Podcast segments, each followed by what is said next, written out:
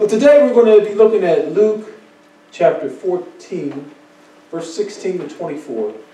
And the title is What is Your RSVP? Anybody know what the RSVP is? Somebody tell me what the RSVP is. Okay. So it's kind of going out of fashion in these days and times, but when you get a, a wedding invitation, usually you get inside the invitation there's another little envelope. And if it's a real good invitation, they have a stamped envelope. it says, if you're going to come, what? Please respond. Let us know. Mark whether you're going to come, whether you're going to stay for dinner, what you want, what you want for the meal, you know, all that kind of stuff. But the whole key is, why do they send that out? They send that out because they need to hear from us. They need to know if we're going to accept their invitation to come. And what happens when we don't respond? Then the person is caught unprepared, right? Because we show up and we haven't responded, and they assume what? That you're not coming. Well, today Jesus tells a parable about that, about invitation, and we're going to talk about that. So we're going to be looking at uh, Luke chapter 12. I'm sorry, Luke chapter 14. Luke chapter 14. If you turn in your Bibles. We're getting right through this book, aren't we? Mm-hmm. Not too quickly, but we're getting through it. Maybe by the end of the year, we'll get to the end of Luke. All right, let's review. All right, Luke chapter 14, uh, again, we're talking about the ministry of Jesus Christ. And it starts off by saying that Jesus, it happened in verse 1, he went to the house of one of the leaders who was a Pharisee. And I know Pastor John, I'm sure, covered that, but I just want to review before we go on who were the Pharisees? Number one, we know that the Pharisees were highly respected in the Jewish community. Uh, they were influential religious leaders in Israel. They remained loyal and faithful to the Old Testament Levitical laws. The name Pharisee means, um, I'm sorry, means separated one. So the Pharisees were those who were separated from the rest of the population. They, they dressed distinctively, they carried themselves distinctively, and they had certain rituals that they believed in. Um, so they stood out in, in the Jewish community. Um, the Pharisees, uh, they, they separate themselves from society so that they could study and teach the law. They also separated themselves from the common people because they considered the common people to be sinful and they considered themselves to be righteous. All right? So that's, that's, that's important, isn't it? They considered themselves to be righteous people that stood outside of everybody else. Everybody else was, was, was, was a sinner. And everybody else was in trouble but them. Why? Because they obeyed the law. They felt that by obeying the law, that they were in good graces with God Himself. Do people believe that today? Do some people believe that? Absolutely. There's some people that are thinking they're going to get to heaven because they don't do anything wrong. They're thinking they, they, they haven't murdered anybody, they haven't stolen anything, and they feel like uh, when they get to heaven, God's going to say, okay, come on in, man. You, you, you're pretty good. Is that going to get us into heaven? Is that going to get us into heaven? No. I should hear a resounding answer. Is that going to get us into heaven? No. No. Was that going to get the Pharisees into heaven? No. no. So we look at the Pharisees as, as, as this religious order of people um, that were obeying the laws of Moses, but were as lost as everybody else.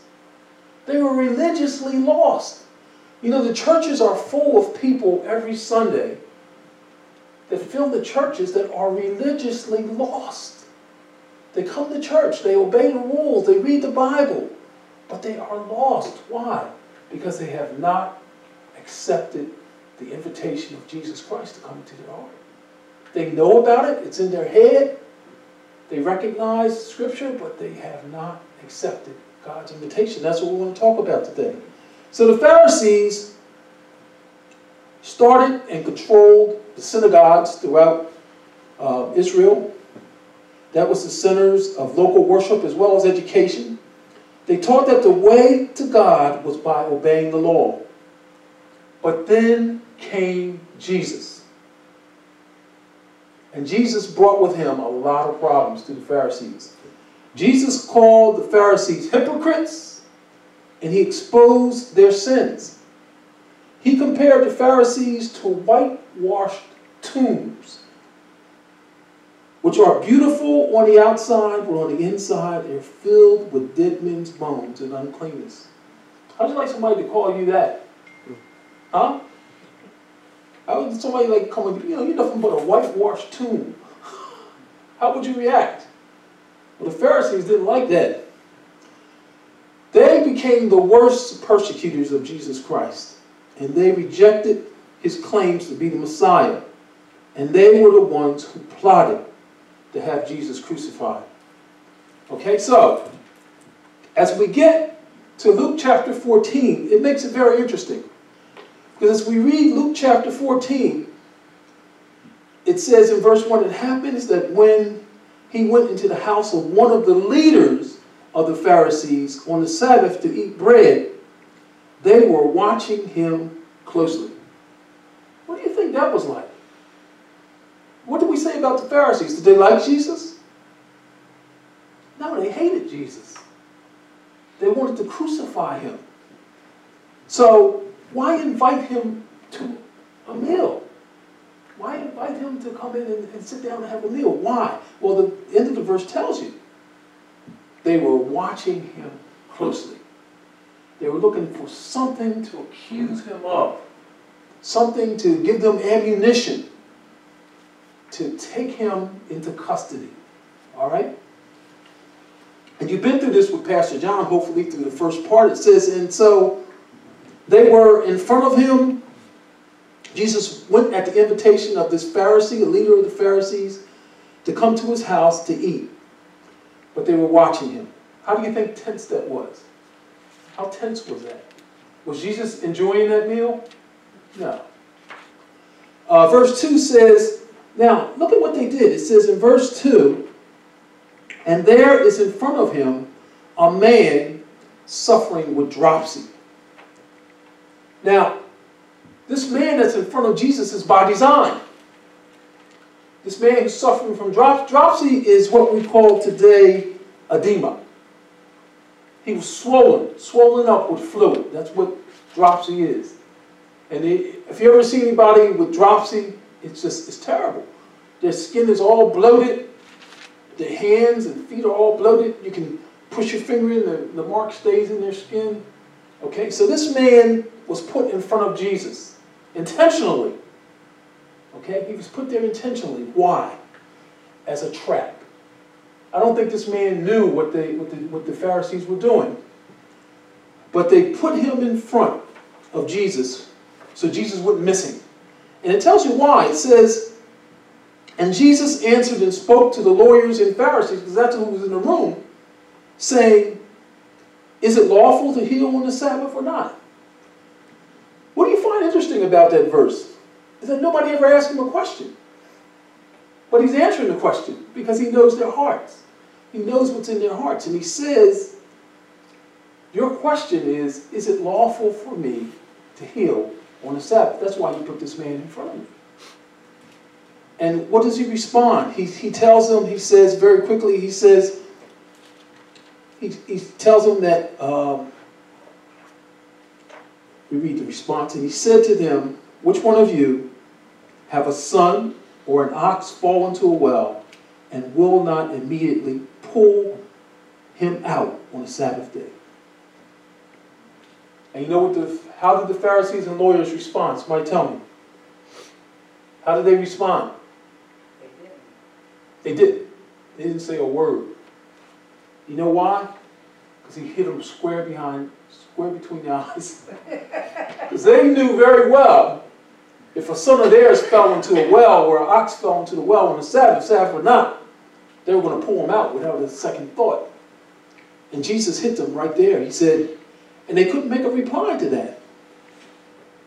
So then he begins speaking a parable to, um, to the invited guest. Um, when he noticed that they were jockeying for position as who was going to sit in the position of honor. In verses 7 to 11, Jesus gives a parable to the invited guest after he notices what they're doing. And he ends the parable in verse 11. And I'm sure Pastor John spoke about the parable. For everyone who exalts himself shall be humbled, and he who humbles himself will be exalted. Now, who's he talking to? He's talking to a bunch of puffed up religious leaders who thinks that they're better than everybody else. And they come to this lunch or this meal to accuse Jesus, to confront him. And so far, he smacked them square in the head. Boom! You're hypocrites. You want to know whether it's right to heal somebody, and yet you would do the very same thing for an ox or for your own son, but you tell people that they can't do it. It's interesting, after Jesus healed the man, he told the man to go. He didn't let the man hang around. You wonder why? Because I think the man that had dropsy or edema was an innocent party. He didn't know what the Pharisees were doing. He said, Hey, come here, have a meal with us. He was honored. Wow, they're asking me to come here. But it was all part of a plot. They wanted to use this man to trap Jesus. And after Jesus healed him, he said, Go, go from here. In other words, what I have to say, you don't need to hear. Go. You're healed. Praise God. Go. And so um, Jesus ends the parable that he tells, that he speaks to the invited guests. He says, For everyone who exalts himself will be humbled, and he who humbles himself will be exalted. How do you think they felt? They didn't like that. So we look at verse 12 to 14. And in verse 12 to 14, Jesus speaks to the Pharisee leader who invited him. Was there a question? What? No. Oh. Okay, verses 12 to 14, Jesus speaks to the man who invited him. And let's look at that. We're leading up to where we want to go. And it says, And he went on to say to the one who invited him, Listen, my friend, when you give a luncheon or a dinner, don't invite your friends or your brothers or your relatives or your neighbor or your rich neighbors. Otherwise, they may also invite you in return, and that will be your repayment. But when you give a reception, invite the poor, invite the crippled, invite the lame, and invite the blind, and you will be blessed, since they do not have the means to repay you. For you will be repaid at the resurrection of the righteous. So Jesus tells the person that invited him, he says, Listen, you got all these important people sitting here at this table along with me. But if you really want to get honored by God, invite people that can't repay you. Invite the poor, the crippled, the lame, and the blind. They don't make anybody's guest list, am I right? But they should be on your guest list as a so called believer in God. But the key phrase he says here at the end, he says, and you will be repaid as a at the resurrection of the righteous. In other words, you won't get your reward now, but you get your reward in heaven. So when he says that, one of the guys in the in the group, verse 15, when one of those who were reclining at the table with him heard this, he said to him, Blessed is everyone who will eat bread in the kingdom of God. In other words, Jesus is making the atmosphere a little bit heavy. and this guy sitting in, this guest who's sitting there says, Well, won't it be great? We'll all be in heaven eating the bread of God, eating, eating, eating bread with the righteous. But we find in verse 15 that he's assuming that because he's righteous, he's going to be one of the ones that's in the kingdom of God being blessed. Is that a, is that a right assumption? No. And I would tell you there's a lot of people sitting in church every Sunday who assume they're going to be in heaven. They assume they're going to be with Christ. They assume that uh, they're going to be eating bread with the righteous. But guess what? They're not. because they haven't accepted the invitation to Jesus Christ. So Jesus is saying this, and this gentleman makes this statement, but then Jesus goes, and this is where we focus 16 to 24. Jesus focuses on another parable. Once again, what is a parable? Somebody tell me real quick. What is a parable? What is a parable? Story. It's a story. Well, what about the story? It's a lesson. it's a lesson. Okay, so it's a it's an earthly story. It applies to whatever the situation is. It's an earthly story, but it has a heavenly meaning that's far deeper than the story. The stories are simple. The parables are simple stories. But as the disciples asked Jesus, what does this really mean? And he would explain it to them. But in this case, the disciples are not with Jesus, and Jesus is giving this parable to these, to these leaders. And we want to talk about what he says in this parable because it's important. So remember, he's, at it, he's invited to a meal. He's sitting at the table with who? Pharisees, lawyers, people that hate him. And he's giving this parable. Let's see what we get from it. He says, look at verse 16. He says, But he said to them, A man was giving a big dinner, and he invited many. And at the dinner hour, he sent his slave to say to those who had been invited, Come, for everything is ready now. So we look at verse 16 and 17. Here's the story. A big dinner is planned. Any of you ever planned a big dinner? I mean, a big dinner for a lot of people. I mean, I think 10 is a lot of people, which is about the number in my family. But, but I mean, a dinner for hundreds of people, that takes a lot of planning, doesn't it? it takes a lot of orchestration, a lot of food. So this man is planning a big dinner, which required great preparation. And he's invited what? Many to come to this event. All right? So an invitation is sent prior to the event. Give an opportunity for those, like we said, RSVP. Are you coming? Or are you not coming? His assumption is if you're not coming, you'll let me know. But he doesn't receive any responses formally from these people that he's invited. So, we go to the next verse, verse um, 18. And it says, And they all begin alike to what? Make excuses. The first one said to him, Hey, look, I brought a piece of land and I need to go out and look at it. Can you uh, consider me excused? Another one said, Look, I brought five yoke of oxen and, and I'm going to try them. Please consider me excused. Another one said, Hey, look, I married a wife. And for that reason, I cannot come. What do you think of those excuses? Let's look at the first, let's look at those three excuses. Number one, were they legitimate excuses? Do you think they were legitimate excuses for them not to go to, to the dinner? Somebody answer me. No. No. No, they weren't. Number one, if you brought a piece of land, you could wait. If you really wanted to go to this dinner.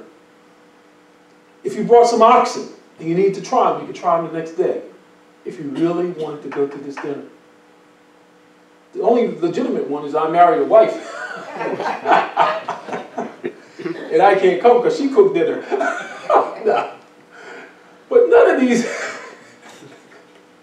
none of these excuses are good excuses for missing the dinner.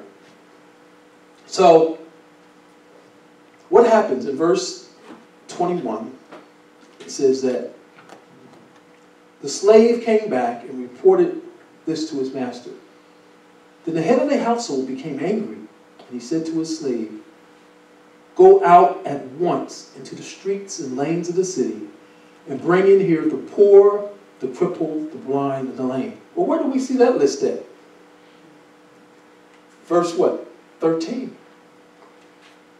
Jesus said, when you do invite, when you do bring people, if you want to bring the glory of God, invite those people, the poor, the crippled, the blind, the lame. And the, I'm sorry, the lame. And here in this parable, he says the same thing. The master is very, very disappointed. He's angry that his invited guests aren't coming, so he tells his servant his slave to go into the streets and lanes of the city, bring in who? The poor, the crippled, the blind, and the lame who are on nobody's invited list. And the slave says, Master, what you commanded has been done, and there's still room. And the master said to the slave, Go out into the highways, go out on 295 and along the hedges, and compel them to come in. Put a sandwich sign on, man. compel them to come in so that they, so that my house may be filled. For I tell you, none of those men who were invited shall taste of my dinner. What do you think was the purpose of that parable? Again, Jesus was talking to a bunch of leaders who thought that they were going to heaven. They thought that they were righteous and above other people. They thought, since they had gotten the invitation, that they would be there. But Jesus is showing them, you know what? You got the invitation, but you didn't do anything with it. You didn't take the invitation. Who was the invitation? What was the invitation that the Pharisees got? Number one, they got two, two invitations. The first invitation was in the Word of God that told them a Messiah was coming who would save them. That was the invitation. What was the second invitation that they got? The personal invitation was what? What? What was the second invitation they got? There's no wrong answer. There is a wrong answer, but what was the second? Who was, what was the second invitation that the Pharisees got?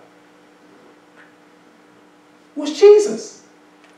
Jesus himself was the second personal invitation given to them. And how did they respond? Rejection. Excuses. He's not the Messiah. He's not the one coming. We, we still have another one coming. He doesn't meet our expectations. So Jesus was giving this parable to them to tell them, you know what? I, my Father has invited you, and I have invited you, and you've not accepted our invitation. So guess what? We're taking the gospel, we're taking the good news beyond the Jewish community. It's going to the Gentiles. It's going to the lame. They consider the Gentiles to be poor, crippled, blind, and lame. And God said, That's where I'm taking my gospel. You were selected, you were invited, but you didn't accept. And now it's going out further. And not only that, verse 24, man, was a kick in the teeth. Because what did the master say? He said, I tell you that none of those men who were invited, what? Are going to taste of my dinner. And what he was saying to the Pharisees, you know what? None of you are going to even get to heaven. You're talking about eating with the righteous. You're not going to even be at the table because you've rejected the invitation. So that's where we end. But I want you to consider this parable with your own, with our own lives. Have we accepted the invitation that God has given us? God sent us a formal invitation. Where's the formal invitation that God has sent us? Where is it? To written in His Word. Invitation. Romans 10, verse 9 and 10. Turn to it. Romans 10, verse 9 and 10. Formal invitation. Romans 10. And this is one of many formal invitations that he gives us. Romans 10, verse 9 and 10. What does it say? Somebody read it for me.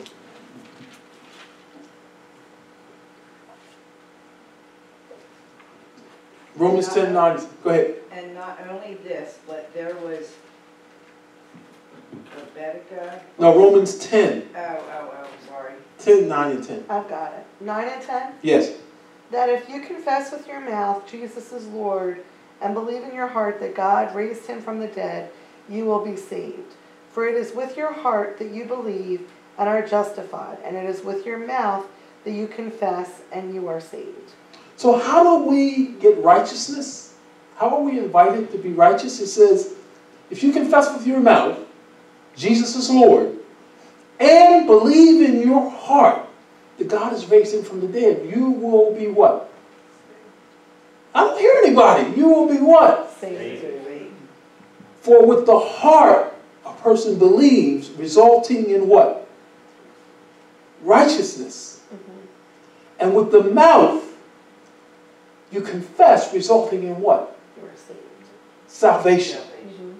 Okay? It says, For the scripture says, Whoever believes in him will not be disappointed. For there is no distinction between Jew and Greek. For the same Lord is Lord of all, abounding in riches for all who call on him. For whoever will call on the name of the Lord will be saved.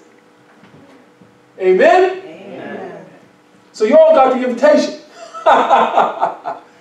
you can't say I didn't receive the invitation. We all have the invitation, right? It's in black and white. Now it's up to us to do what? Respond to the invitation. What's your RSVP? Yes. Yes. Because if you haven't responded, you're in the same category as the Pharisees. The invitation is made and you are not accepted the invitation.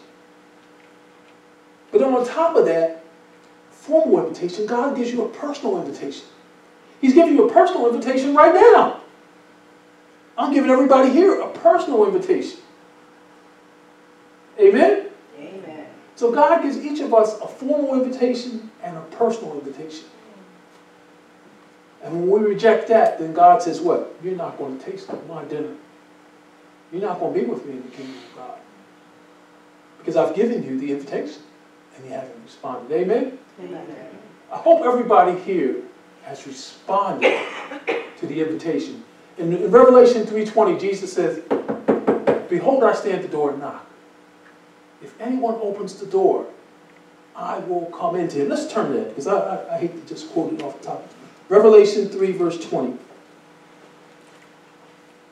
It talks about uh,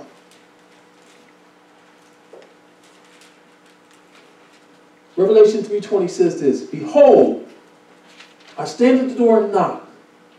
If anyone hears my voice and opens the door, what? What will he do? I will come. I in to him and what? Will die with him. And will dine with him and he with me. Is that a meal invitation? Yes, I love those. Yes. but Jesus said, I stand at the door and knock. Who has the door handle? We do. Do. Mhm. You have to open the door, and he's going to come in. Open the door, and he will come in. Accept the invitation, and he will dine with you. He will be with you. Amen? Amen. Amen. Let's close in prayer. Lord, we just thank you for the opportunity to share your word uh, this morning. We thank you so much, Lord, that you've given us two invitations. You've given us the invitation in your word, and you've given us each a personal invitation to come to you. I pray that no one here is sitting here lost, that no one here is sitting here and has not asked Jesus Christ to be their Lord and Savior, and has not confessed with their mouth that they believe that Jesus is Lord. I pray for each person here. Lord, Kresson is a great church. It's a wonderful church with wonderful people, Lord, but there still can be lost people here at Kresson. And we lift everyone up before you, Lord. We thank you for this opportunity. In Jesus' name we pray. Amen. Amen.